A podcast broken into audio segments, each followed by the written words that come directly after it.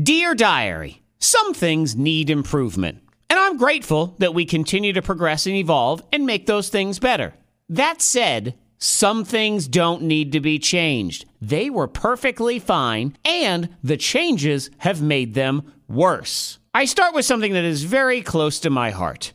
Actually, it's close to my butt because they're taking away my pocket. Why are you taking away my pocket? Look, I'm a dude. And I often keep my wallet in my pocket, my back left pocket. And for whatever reason, more and more pants that I own don't have a back left pocket anymore. They still got a slot for a back left pocket, but then it's all sealed up and there's no pocket there. What is even the point of this? We haven't made the pants any better or more efficient by removing this pocket. And, like I said, the pocket slit is still there. So it looks like you have a pocket. So since it looks like you have a pocket, then why not just have a pocket? Hey, maybe you can put your wallet in your back right pocket, but I just can't. I've tried it. Feels weird, like having your shoes on the wrong foot or something. And it's not always the taking away of something. Sometimes they add things that don't need to be added. Remember when Facebook was just one app on your phone? Oh, yeah, those were the days.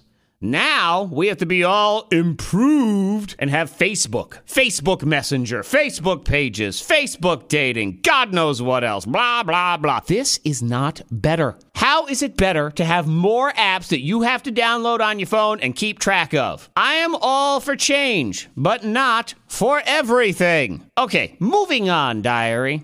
Tis the season for haunted houses. And let me just say, and you're probably going to get mad at me when I say it, I'm not really a fan.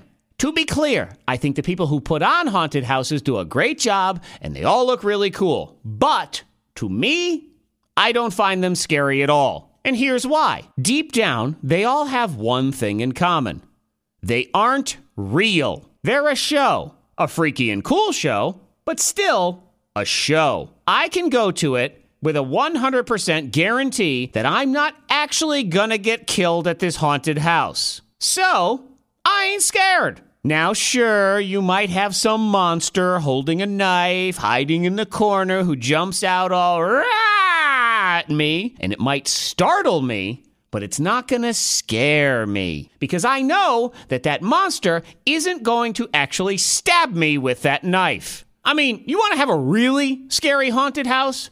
Guarantee that one guest per night gets murdered. Because now I'm scared. Because then you got to strategize. Man, do we want to go early in the night to the haunted house because they're probably saving the murder for primetime hours? Or do we want to go on the last run of the night, hoping they've already done their murdering for the evening? So many choices. Now you got yourself some scared little lambs coming around every corner of your haunted house. I would also guess you're going to see the true colors of a lot of dudes that act all tough when they're waiting in line, that are then hiding behind their girlfriends and using them as a human murdering shield. This is a scary haunted house, for real.